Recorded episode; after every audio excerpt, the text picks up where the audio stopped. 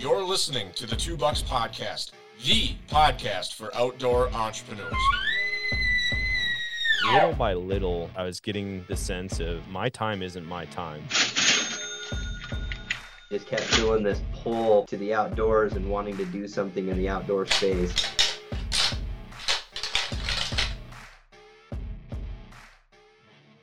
Welcome to the Two Bucks Podcast, the podcast for outdoor entrepreneurs. I'm your host, Brian Krebs, and with me today is Jim Kubitschek, the founder of Accurate Archery. Jim, how are you doing today, man? Great, Brian. Thanks for having me on. I appreciate that. I'm glad you're here. So we met at Game Fair a few weeks ago now, and I stumbled by your booth and was really interested in what you're doing. Um, give folks a quick intro to what is accurate archery. Accurate archery is a easy product to bolt onto your bow. It has one screw that mounts it. It is a yardage marker tape light. So in low light situations, early morning, late evening, ground blind hunting, tree houses, uh, they you able to light up your yardage marker tape. Perfect. And and so what people might be used to seeing is there that we've had lights on the pins for a while, right? And then we've Correct. had fiber optic wraps around your housing for a while, but there's been Yep. nothing on the tape itself to see if you have a slider, you know, am I dialed at 20 or 30? I can't remember. I can't see, right? That's what we're talking about. That's what we're exactly talking about, you know, because um, you know, there's approximately 4.63 million bow hunters in the United States, and bow hunting is considered, you know, more challenging than gun hunting. Um, the season for for um, archery hunting is is so much longer that people that have limited time, you know, they prefer to do archery because they get uh, three plus months to go out there. Uh, you can kind of pick your day, but um, you know, bow hunting can can involve early mornings, late evening, ground blinds hunting, and many sportsmen en- enjoy techno hunting, uh, virtual hunting for game, and it's kind of in a darkened room. And uh, the challenges always seem to be that the deer seem to come out in the low light situations. They're just not out there at 12 o'clock noon. It's not what they do.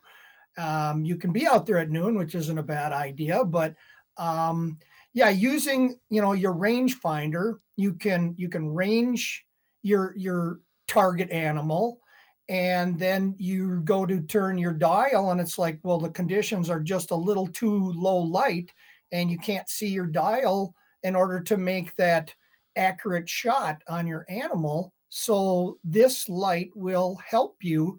Um, it's it's reasonable product, cost twenty nine ninety five, and we spend so much money on bows, and it's it weighs less than an ounce, and it uh, it will illuminate your tape for any low light situation. I have used it. I've given it to a lot of friends. They just think it's the greatest thing because it's just one more tool to make that accurate shot and not wound an animal or not have an opportunity at a at a trophy buck because you can't see your yardage tape correctly. That's awesome. Um, I'm assuming you've got a story involved with how you came up with the idea. How did you How did you start Accurate Archery? Is there a, a personal experience there? There absolutely is. A couple years back, I was sitting in a turkey blind, and um, here comes a nice tom, and I ranged him, and he's at about 35 yards. And I look at my bow, and I'm like, I can't see my tape. I mean, you got this bright window in front of you, and it's like you're, you know, looking into an aquarium, but you, you can, I couldn't see my tape, and I'm like, I, I passed on the shot because you know, I'm like, well, do I grab my phone? You know, what do I do? Well, by then it was it was too late. So that was my personal experience with um, the first time it happened to me. And so I'm a toolmaker by trade. So of course I went back to work uh, the next day and uh, did a little government job and uh, whipped up one out of aluminum with a bunch of different pivots on it. And I put it on my bow and tried a few different you know things, and it mounts really easy to your drop away rests, or if you're whisker biscuit, or if you have the newer style bows that has the integrated uh, dovetail on your bow, uh, it'll mar- mount right in the Berger hole that you would normally put your uh, drop away rest. Um, and so I bolted it on and I'm like, this is this is great in a ground blind. I can see because everybody's got a pin light. I mean, you can turn your pin light on, and I got my one pin, and um, it it works so well. Uh, literally, I think it was when deer season came. Um, I was up in my tree stand, and I it, sun went down. You got a half an hour left to to see, and just about the time that you know you're thinking well i can't see my stuff anymore here come a really nice buck and i was able to turn on my my he came in at about 30 yards i had my mine set at 20 i turned on my light dialed it to 30 and made the shot and got a really really nice nice deer i mean for my area and stacy here what you see behind me we're we've got bigger deer but it's kind of um average size and and uh, that I mean it it made my shot. Without it, I wouldn't have been able to do it. That's awesome. So, are you turning the light on as soon as sunset hits for that last half hour, regardless, or do you wait? Yep. No, I usually turn it on because the way the light is designed, it's a like kind of a bluish light. Mm-hmm. It's not a bright light, and um, it it. I have the bow here. It um, Oh, if you turn on, I don't know if you'll be able to see it real well, but that's probably real reflective with a camera, but it's actually it's pointing up. So if you are outside in a in a tree stand or something or a ground blind or whatever, it's not shining forward to uh, I mean we've all got lights, you know, that light up our pin. Yeah. There's our pin light, you know, and and now you can do both.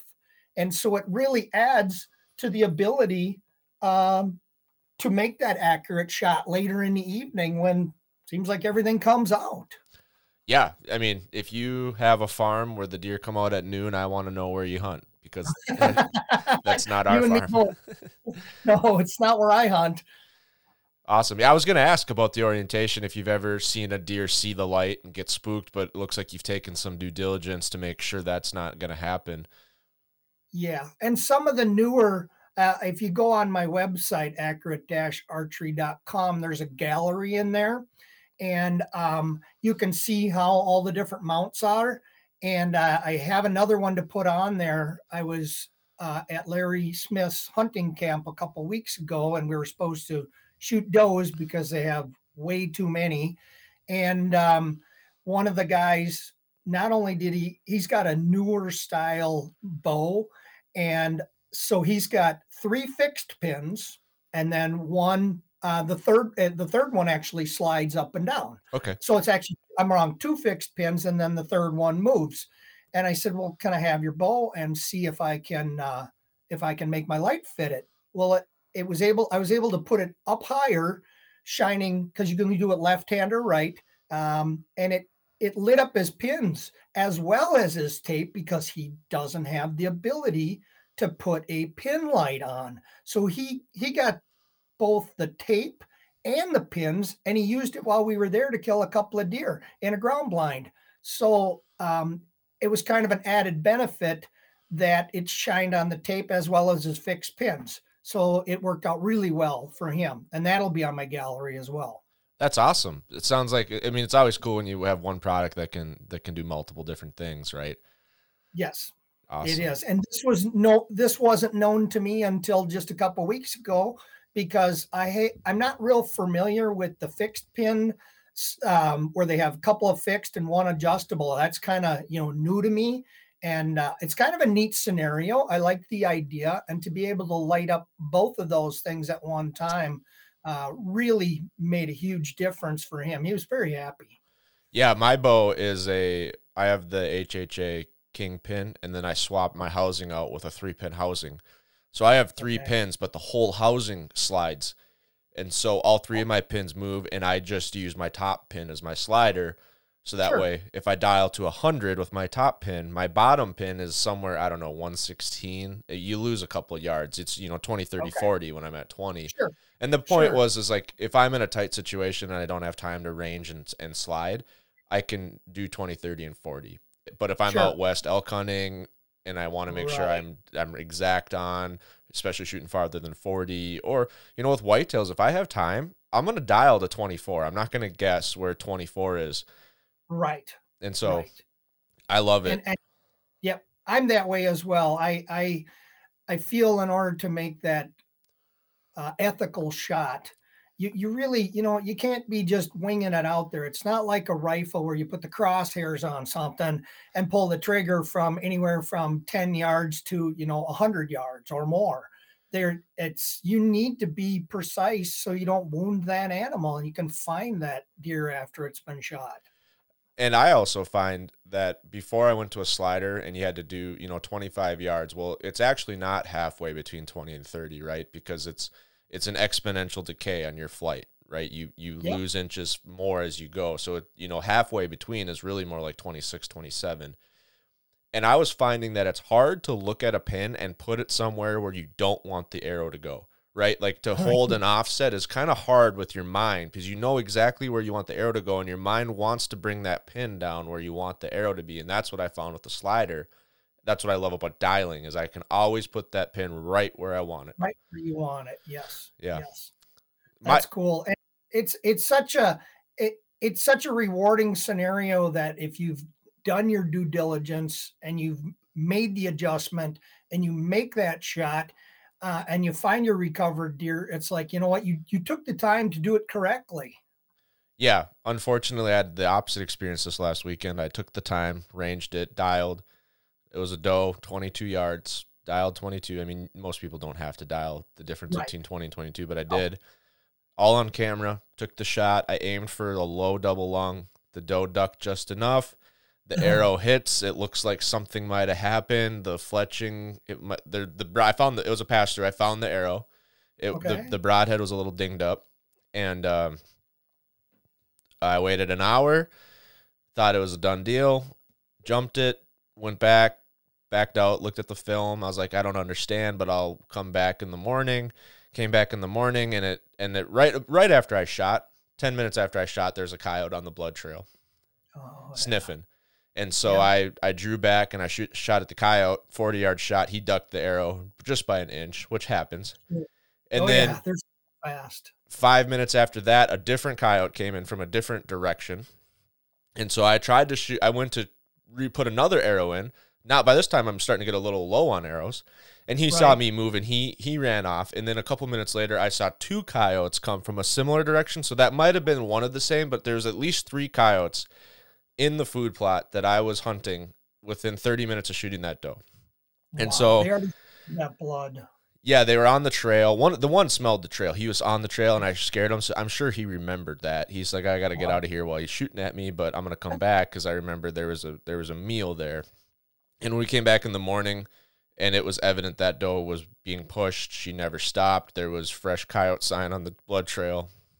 We lost blood after uh, three four hundred yards in the canary grass in the swamp, and just sure it, it was the opposite. It was not that um it wasn't that feeling of success and and when you do it all right, it's like I did it all right and it didn't work. And I you know, I'm looking at the film, I showed it to everyone I know and they're all like, Yeah, it's a dead deer, go find it. And I'm like, It wasn't dead. I don't get it. no kidding Yeah. Wow.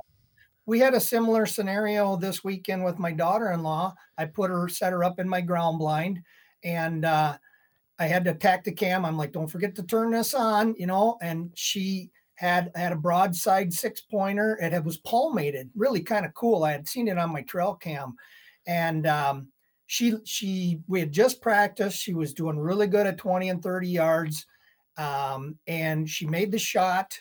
She called me right away and this is out in my backyard right here in Stacy. And uh, I said, "Well, you know, how do you feel about the shot?" She's like, "I feel good." I'm like, "Okay, well, I'll come out," you know. And I walked out, and it was it was just about dark, dark, and her arrow wasn't there. So, and there was blood.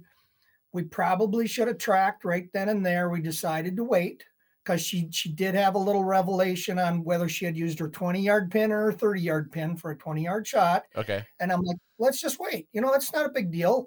Well, we got up early, went out there. The blood trail we should have went because it was coming out both sides, but the arrow was still in the deer. We finally found the arrow about 100 yards later, and we found the deer, and it was actually walked back to the house. It was only like 50 yards from my house, and the coyotes had found it, Oh no. and they had eaten both of the hindquarters out of it and the lower jaw, the tongue, and all that stuff. So the, I mean, we got the deer. She got her first buck, but just like your story, I mean, those those deer, if they get wounded, they don't stand a chance with the amount of coyotes that are out there. It's ridiculous. yeah, I was really bummed I didn't get the one coyote. I wish. I mean, Yeah. and I had that on film too. It was going right at his head, and then the last second he ducked it. It's uh, amazing, you know. Now, was your deer when you shot it? What is was its head down or up? Um, its head was not looking at me. I remember that because I've had such a bad experience when I was learning to bow hunt of shooting Uh-huh. does while they were looking at me. And Sure. so I, I wrote that off. No matter what distance, unless it's sub, if it's less than ten yards, I'll sh- I'll take that shot. Sure. If I'm already at full draw, I mean, usually if they're looking at you at ten yards, you're not going to get to full draw. No, no. Um, and so I remember her head was her head was down and feeding, and she took a step with her left leg. I've reviewed the footage so much. Up.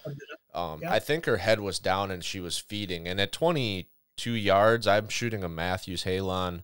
Sure. I have a heavy arrow, but it, it you know, it should have been plenty fast enough to to make up for that distance.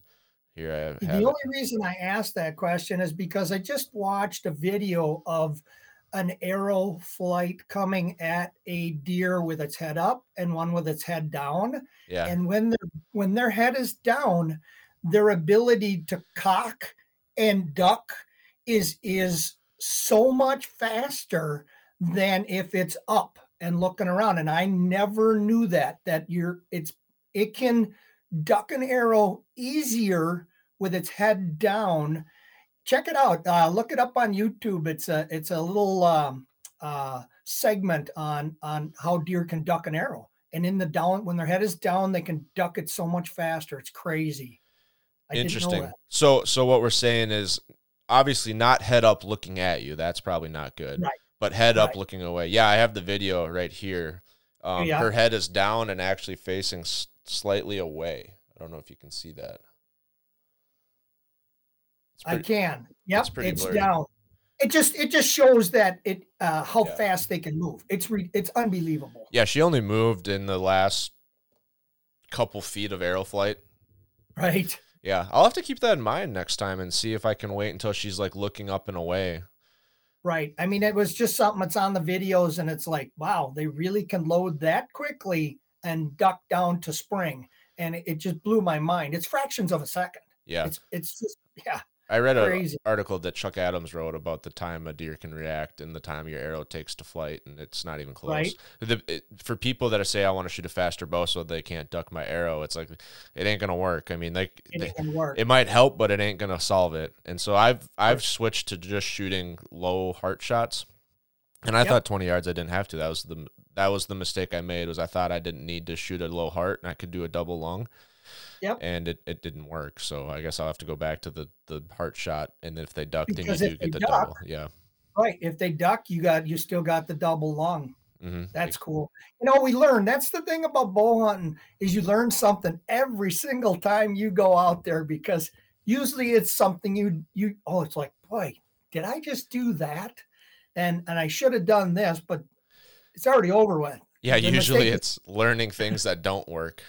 Right, exactly. You learn every single time. But yeah, it's uh it was uh it was a good weekend. It was it was wonderful to have my daughter-in-law get her first year. This is her third year trying. And um it, it's fun to experience that with someone who has tried so hard and and and finally succeeds. And uh, it's kind of a cool palmated, you know, six pointer. Wonder what it would have looked like when it got big, just because it's got that really big palmation on both sides. So, but we'll never know. Yeah, we'll never know. We'll never know. So you said that you know you had that turkey hunting experience and then you went to work. You had the skills. in your back pocket to, to build Yep. something. But how how long did it take to go from the first product that you tested on your bow to the Mhm. final product that you're shipping today? I mean, what was that process to like actually make it marketable and and polish it up? So what ended up happening is um, after some people that I, you know, my pro staff members now, they uh, they saw it and they're like, well, hey, can you put a hole here because then it'll fit my bow. And pretty soon it ended up that I I started with like two holes and now I have six, and it makes it much more adjustable. And and the the the thing was is like getting people's input, looking at as many bows as I could, and I'm good friends with with the guys up at Full Draw, Willie and and Jason and those guys. They've just been so good to me. Uh, they would give me bows. I'd say, "Can I take that bow and then look at my product and see what I need to do?" So they've been just huge help for me, and my product is up there at Full Draw, and um, they they allowed me to test it out on so many different bows. Well, being a tool maker, I then decided because it looked like people wanted this. Um, I made a two cavity mold and um, I have uh, friends in the industry, which makes a big difference, obviously. Uh, we made it, um, I had a friend help me do the CAD models, and we kept making, looking at it and seeing what we could do, and came up with this. Um, got a molding house. We built a two cavity mold, got a molding house to mold it over in Wisconsin. And then getting it out there seemed to be the hardest part the packaging. I do it all here right at my house. Um, the advertising, trying to get out there. And in so I uh, I sent an email to Larry Smith as I've been watching him on TV for so long. He's like my hero. The guy gets to fish and hunt 365 days a year. And uh, he, he contacted me about a month and a half and he was apologizing for the fact that he didn't get back to me sooner. And I'm like, I know how busy you are. You know, it's okay. And I told him about the product and I sent him some and he he called me and he just loved it and he put it on a on a podcast for me with him and his guys. And um, that turned into him coming to my house in May and we did a turkey hunt in the backyard and it's pretty funny. It's on Larry Smith Outdoors, um, an accurate archery a turkey hunt, because for like the seventh time, Larry misses a turkey with his bow. Um, there's there's videos of him shooting all his arrows, running out of arrows. Not at not at mine on one of his other podcasts. Um, but the the turkey was so close; it had a huge beard. He could have reached out with his bow through the blind and hit the thing with his bow it was that close and he never took the shot. He wanted to wait until it got on the decoys and it didn't happen and so the next day it was my turn. Um, and after sitting in the blind i, I didn't miss mine.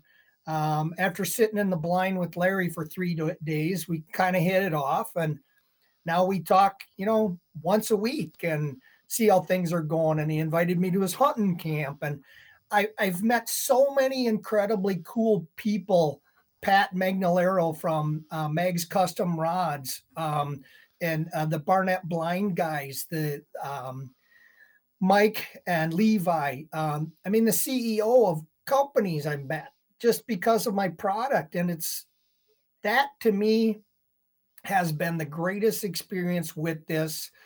Um, it, it just meeting great people. I mean, like yourself, Brian, if I wouldn't have gone to the uh, Noka Game Fair, I mean, um, I would have never met you.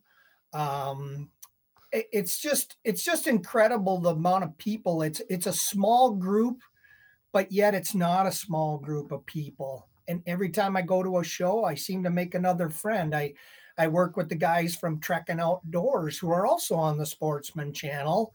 He just, I met him at the ATA show when I introduced it in uh, January of this year, and we became friends. And he's got my product on his bow, and it's, you know, so now it's gotten on national TV, and it, it's, it's a, it's one of those tools you can put on your bow. It doesn't add weight.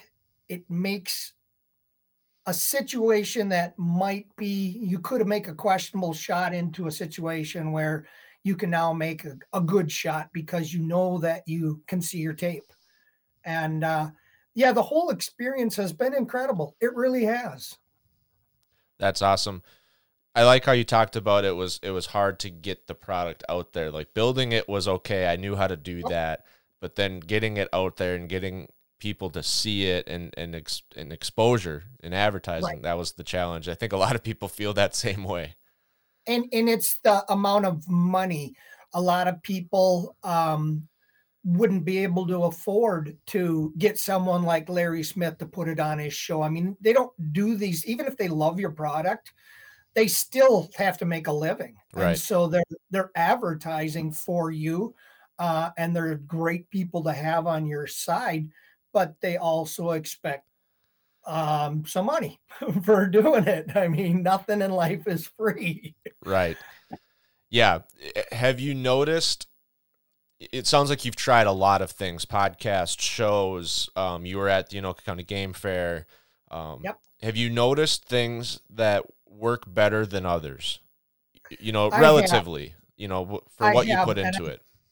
I think the the people that you meet that put you on their podcasts or advertise your product on national TV, like Trekking Outdoors has mine on there, but it's just a short, like three second blurb of accurate archery. So we're actually doing a 18 second commercial uh, that'll start in December on national TV with Trekking Outdoors.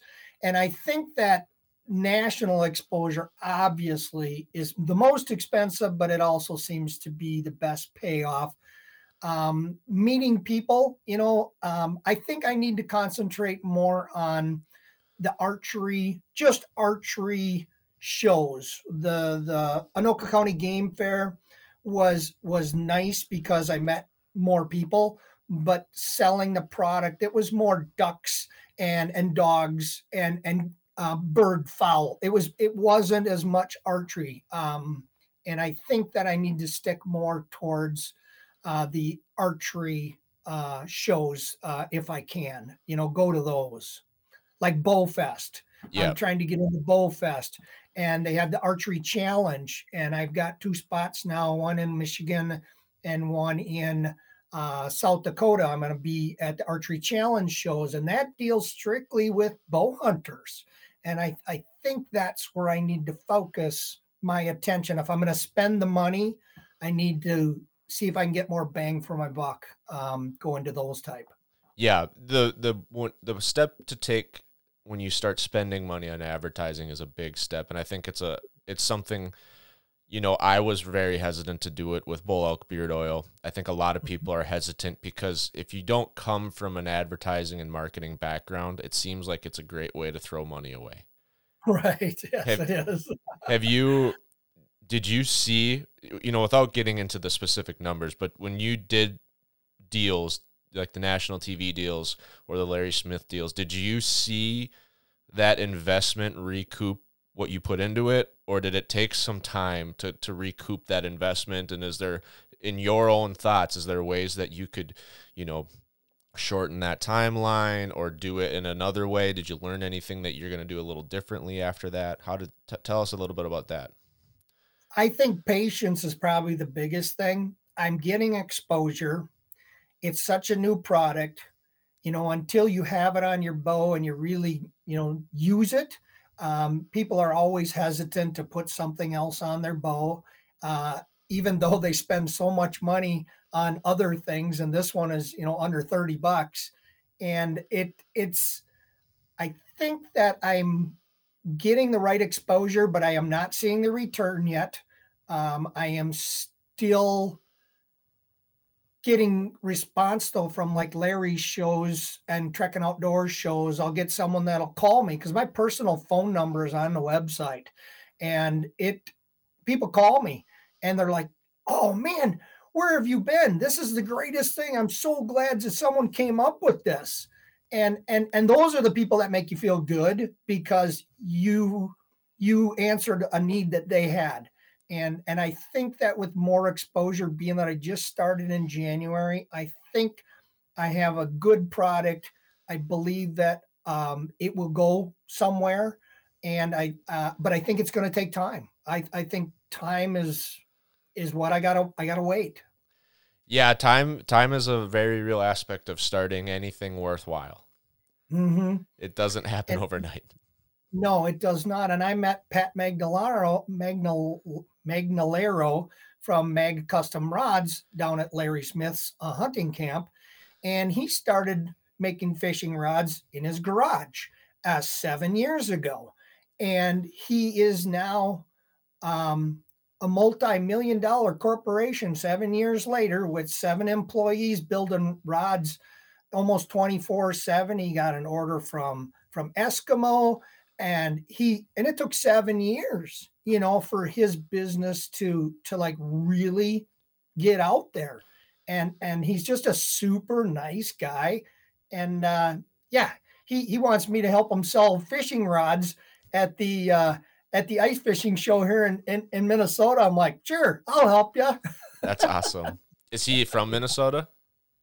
he is way in the up as far up there as you can get Okay. Wow, that's Yeah, a long cool ways up there. it is a long ways up there Yeah, that's awesome. Are you are you doing accurate archery full time, or is there a, a desire to take it full time at some point? I would love to. It seems to take a lot more time than I ever imagined. It literally is another full time job.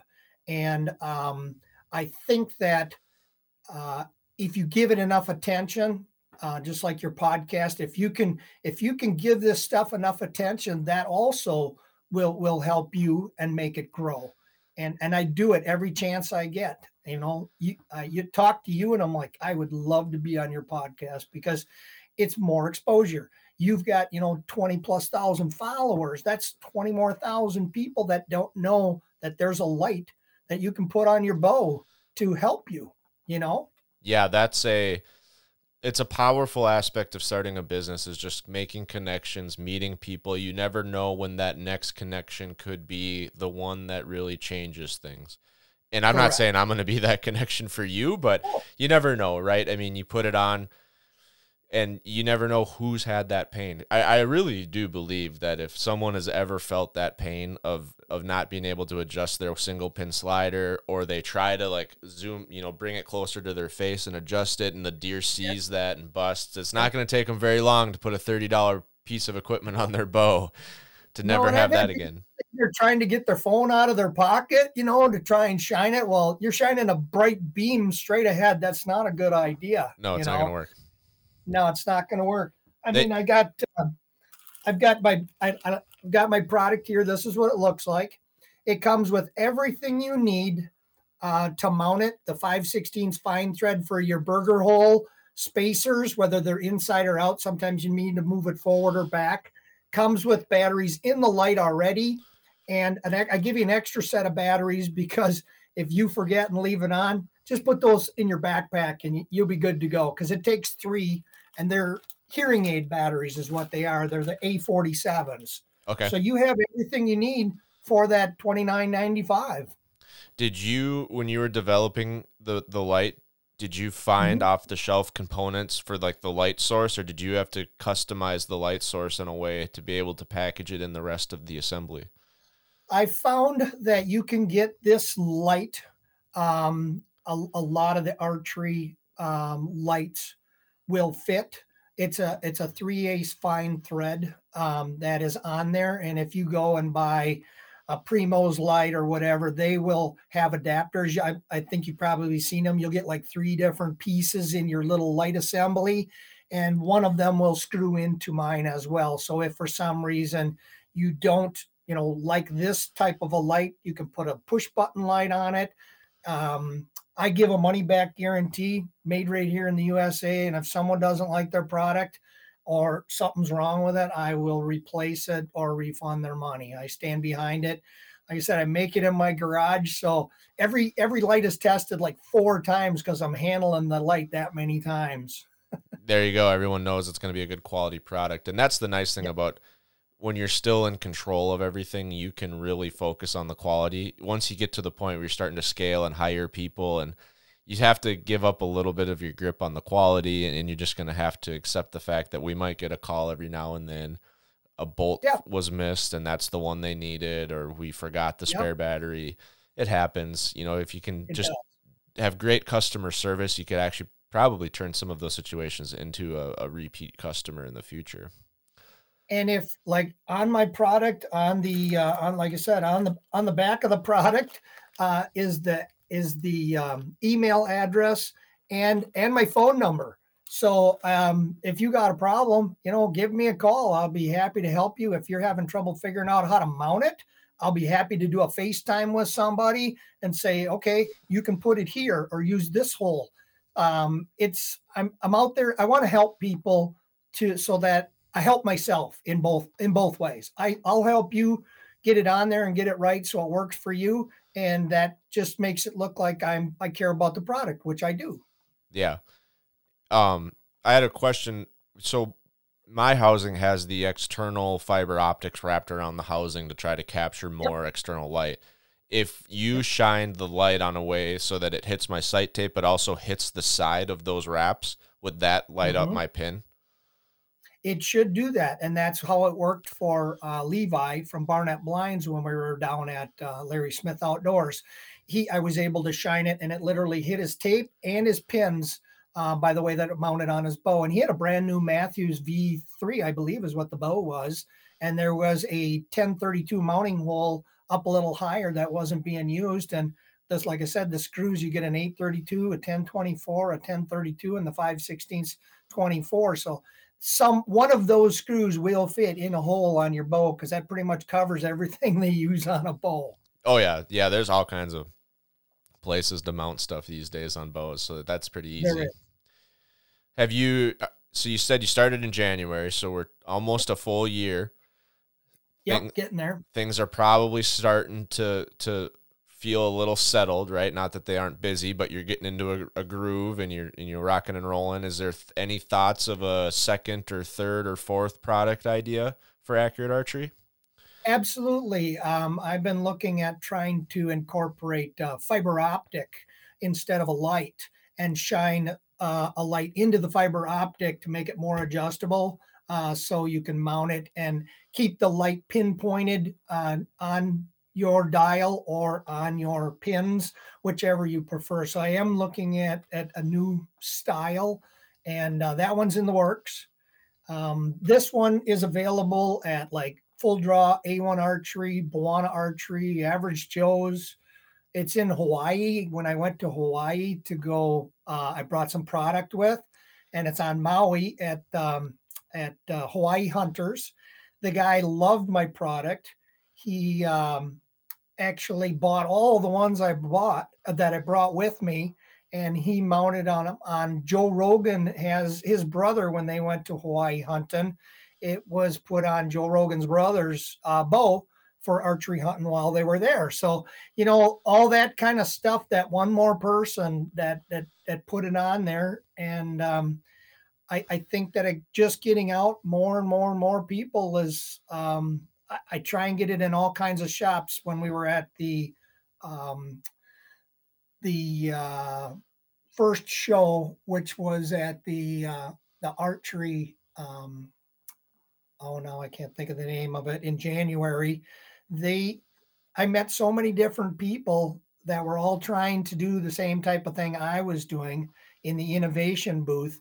Um, and it was it was just cool to see all these people with these great ideas just trying to get in the market and and they have good products Yeah, and it's just at the ATA show. It's just, you know, an uh, but you have to pay to go to the shows, you know, and you gotta, and and like a provisional patent. Um, that patent, I believe, lasted one year, and it was about almost four thousand dollars to get a provisional patent. You got to find a lawyer, and um, now I have the full patent, and I believe I'm into the just patenting your product I am into it for a little under fifteen thousand dollars. So you know you, you got the building of the product, you got all the pieces that go in it, all the labeling, all the bags.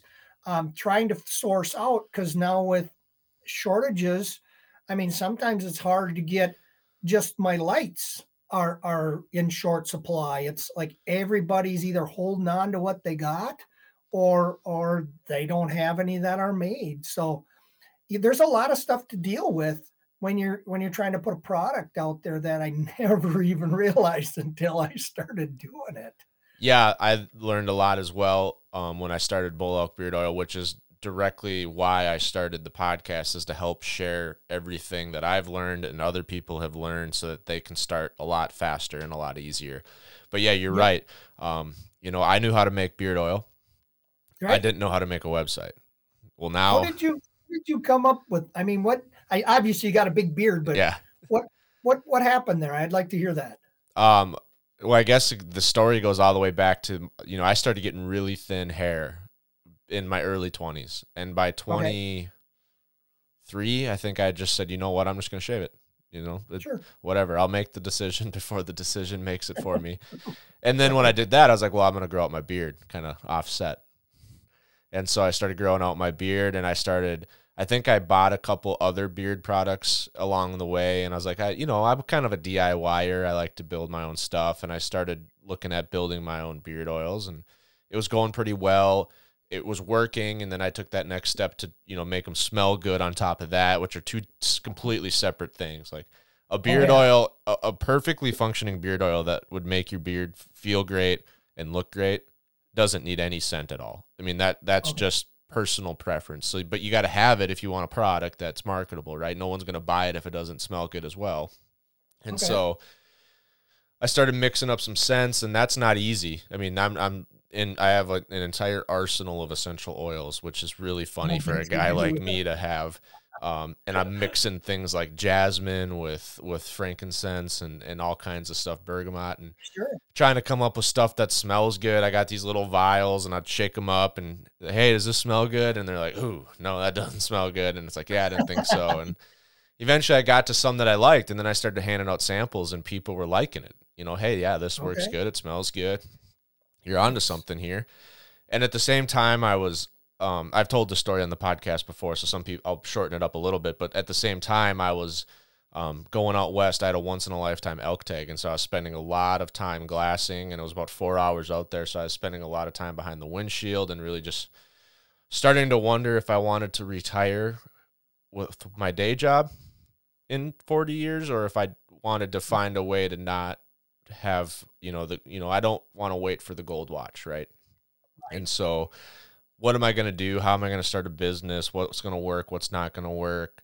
All those questions, but I had the desire. And then eventually, you know, it really landed on me when I shot my bull and I walked up to him that he had his the dark fur on his on his neck. I don't know if you can see the picture behind me over the corner, but um he was a nice bull and he had a lot of dark brown fur, peak rut, and it was all raining, so it was all beaded up and like dreads and and it looked really rugged. And that's when it hit me right. to do bull elk beard oil. And it's you know it's the same thing as another beard oil company. We make high quality beard oil. It's all made here in the usa you can read the label and know exactly what's in it. There's no scientific names. There's no secrets right? It's you know sure. pronounceable oils. You're like oh okay i know what that is. Clean very clean ingredients very simple. But the difference is we're an outdoor company you know we're going to unashamedly support the Second Amendment, outdoors, hunting and fishing, conservation. We're not going to cower to the politically correct. You know, that's who we are. That's who I am. That's who I want to shop at Bull Elk Beard Oil. I don't care about marketing to San Francisco and LA. I know that there's 50 million people in California. It doesn't matter to me. I'm only going to care about the hunting and the fishing, the outdoorsmen. And if they're in California, great. But I'm not going to, you know, try to try to hit all these demographics of people that just aren't interested in what we are interested in. I want to focus on what we're interested in. Um, be able to do fundraisers. One of the next goals for the business is to get two percent certified. So two percent for conservation. That organization. Um, nice. Yeah. So that's kind of where it all started. And then I learned had to learn a lot of things, like you said. That's not just building beard oil. I mean, I knew how to bottle and and label. I had to learn how to build websites. I learned had to learn how to build email accounts how to do automated emails for the for order confirmations, for marketing, had to learn about taxes and what kind of organization I was going to create and all kinds of stuff that you never thought you were going to do. No, and you know, I never imagined so my product is federally taxed even though it it's not a gun, it's not an arrow, it's not a bow, it's not a bow release, um, because it assists in the um, taking of potential taking of an animal. The, the feds get their get their uh, eleven percent of mine.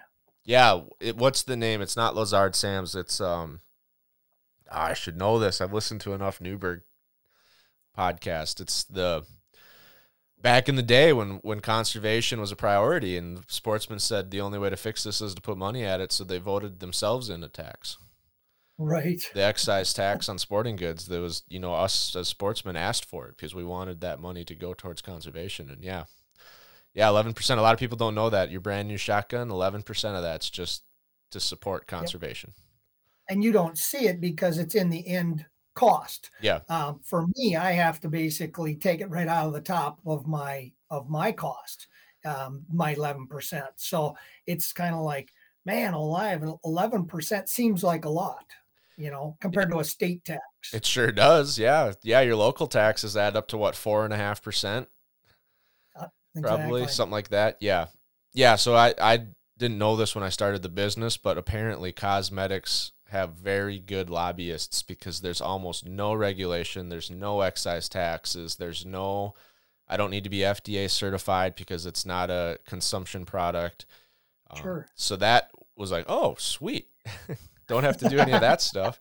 And then it's That's also awesome. a consumable, right? It's a it's like okay. a 1 month period. 1 to 2 months is usually the how fast somebody would go through it. Maybe three. It all depends on how much they use it. Some sure. I've had friends that say, "Yeah, I only wear it for date night." It's like, okay, cool. Right. Well, I hope you look okay. good for your date night. So I'm glad you wear it then. Um, and other people say, "Yeah, I wear it every day," and it lasts a month. Sure. And so it's consumable, which is nice because then you have an avenue for recurring customers. Nice. Yeah. I didn't know all that when I picked it. It just happened to be that way. Yeah, you uh, you learn an awful lot, and that's what ends up taking so much more of your time. It's like, okay, now you find that out. Now you got to research it and figure out, okay, does this apply to me or doesn't it?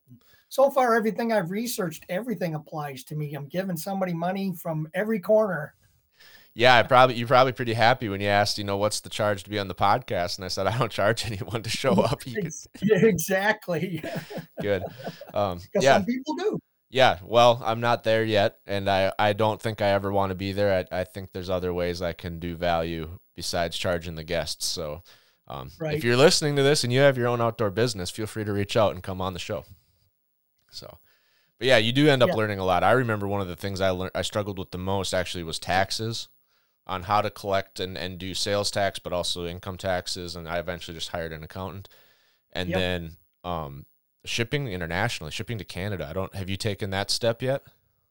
I have not shipped out of the country, you know. It's there's that's one of the things that I was like I spent so much time on this for how simple it really is. And I don't know if you're using any type of platform, any type of e-commerce platform to to order your or to do your order management, but we use Shopify and that does a lot of the heavy lifting for us.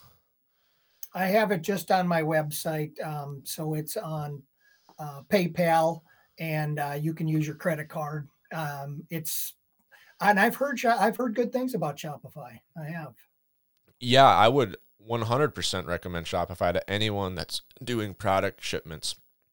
Okay. So the podcast is a service or a, a content, I guess, is what you would really call it. And I built that website on Squarespace because there's a little bit more flexibility. But Bull Elk Beard Oil, you know, we ship product. We get orders. I got one right here. As soon as we're off the call, I got to go bring this to the mail, uh, the post sure. office. Um, they excel at product shipments. Um, they, they excel at ordering, um, or doing order management. Um, you get great discounts on shipping labels. I typically am saving 30, 35% per label on my shipping wow. costs. Yeah. So um, That's a big deal. Yeah, it's something to look into. My sh- current the base Shopify plan is thirty dollars a month, and that's to hmm. you also build your website there. So you already obviously own your domain. That's yours. You could build a new website and just move your domain over to Shopify. But for thirty dollars, they give you the the tools to build your website, and then they give you all the order management, the analytics, how many people are hitting the checkout button but abandoning their cart, how many people are are even getting that far. Um, Sure. they do a lot of cool stuff for that thirty dollars. Plus, they give you the shipping. So it's like at, at a certain point, you could probably run the numbers and say, "This is what I'm paying for shipping anyway." I do this many orders a month. It's cheaper for me to pay thirty dollars a month to go to Shopify. Sure. so yeah, sure. it's definitely something that was interesting to me, and, and that's what I did there. And then they help So here, integrate Canada. here, here again, I, you know, we're talking about something and I learned something again about the, for the business to try and make my life easier and not spend so much. And that's what this whole, this whole thing keeps turning just one more person, one more person, another piece of information. It's fantastic. Yeah, take a look at Shopify if you're at all Yeah, curious about doing something. Their product um, pages are really easy. You create a product in the background and you upload like however many pictures you want. You write your description. Um, you even put in the weight of your product, and that's what it uses to calculate shipping. So you're like, this is the size box I use. This is how much the box weighs. This is how much the product weighs. It remembers that for every order. Um, Okay. And then when you go to build out your like front facing page, you just it's like click and drag. It's like here I want to create a product section here. So boom, there's a box. I want it to be this product. So you scroll down and select the product you've already created, and then it pulls up all the pictures and it lets people scroll through, add to cart, all that stuff. Yeah, Wow. pretty cool. It's pretty pretty sweet. I'll add it to my list. Yeah, that's the that's the life of an entrepreneur. One more thing on the list. Um, that's pretty funny. So, yeah, no, that's awesome. I like the I liked the product when I saw it, and I was really excited to hear your story and, and hear you know how you got to where you are. It, that's what I think is most inspiring is hearing people say it was a challenge, but I did it, and this is what I. f- I mean, I can tell your excitement, even though we're on a on a Teams call. I can hear you the excitement and the passion, and I think that's what's inspiring for other people. I mean, you had a you had a situation, and you found a solution to it. I think almost everyone, whether you're an entrepreneur or not, has had a problem and thought like, oh, there's a better way to do this, and this is what it would be. And that's the start. That I mean, you did the hard part right there. Everything else just seems difficult, but once you do it, it's really not that bad. and that's what I would say to anybody who's uh, thinking of, they've got an idea. Don't don't give up on your idea. You know, take it to the next step and the next step because you might have. I mean, there's so many things out there in this world that have yet to be invented, developed, whatever. And and and try it, do it, um, make your dream come true. This is we live in the greatest country in the world, and and um, you're you're in a place where you can make your dreams come true and it doesn't matter if you're young or old i mean i'm 62 years old and i'm you know starting new business and it's keeping me so busy it's keeping me young so you know it's it's it's, it's pretty awesome just to i love it when people come up with ideas why not Yeah, that's part of the reason the podcast.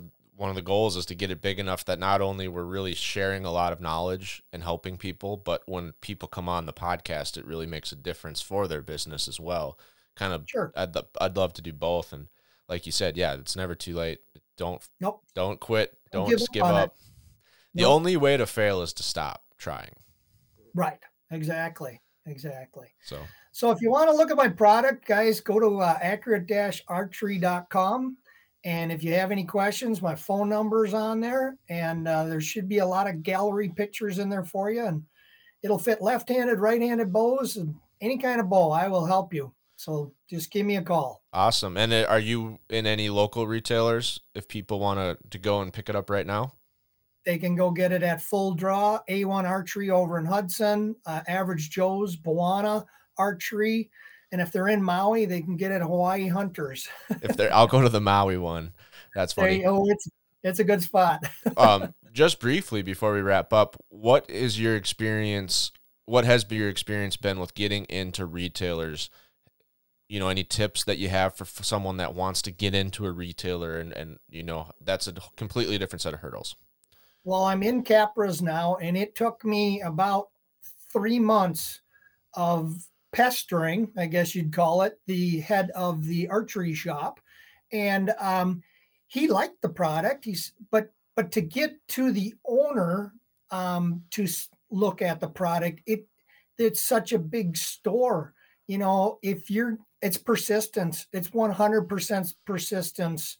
Um, I, I'm I'm going to one next week. I'm driving to Brainerd. uh, to go to uh, an archery shop that has three stores, and I'm just trying to get in. So just just keep pushing. You know, be that guy and say this is a great product, and and you need to have a mark. Uh, like if they sell my product, what I sell it to them for, and what they get to sell it for, they make forty three percent. So if you're in that forty percent that is that is also going to get you in there you got to figure out how to get your cost low enough where you still make some money but they they get that 40 plus percent and then your odds are a lot better to get into a store Yeah, that's a great tip. That's one for the record books. 40%. Try to hit Yeah. that number if you're trying to work with with retailers and what percentage of your of your orders are going out the door to direct consumer or retailer? Is it mostly direct to consumer? it's mostly direct consumer and then the legwork that i'm doing and i'll get it in stores like when i when i, I got it into um, a1 archery in hudson i mean he bought a dozen from me you know and and it's it's getting them in the stores to get them out to the people and so um like i said exposure exposure exposure and those people they're not going to put it on their shelves if they can't make a good margin on it and, or if they don't think it's a good product so yeah you got to sell them you Awesome. definitely got to be a good salesman Yep. Go look up some TED Talks on how to sell. There you go. Awesome. well, I appreciate your time, Jim. I love that you you started the business and that you're coming on sharing the lessons learned and your story. Um, and I want to respect your time and, and let you get back to shipping orders and taking care of the business. Thanks, Brian. I really appreciate you doing this for me. You uh you have a great rest of your day, sir. Thank you. You too.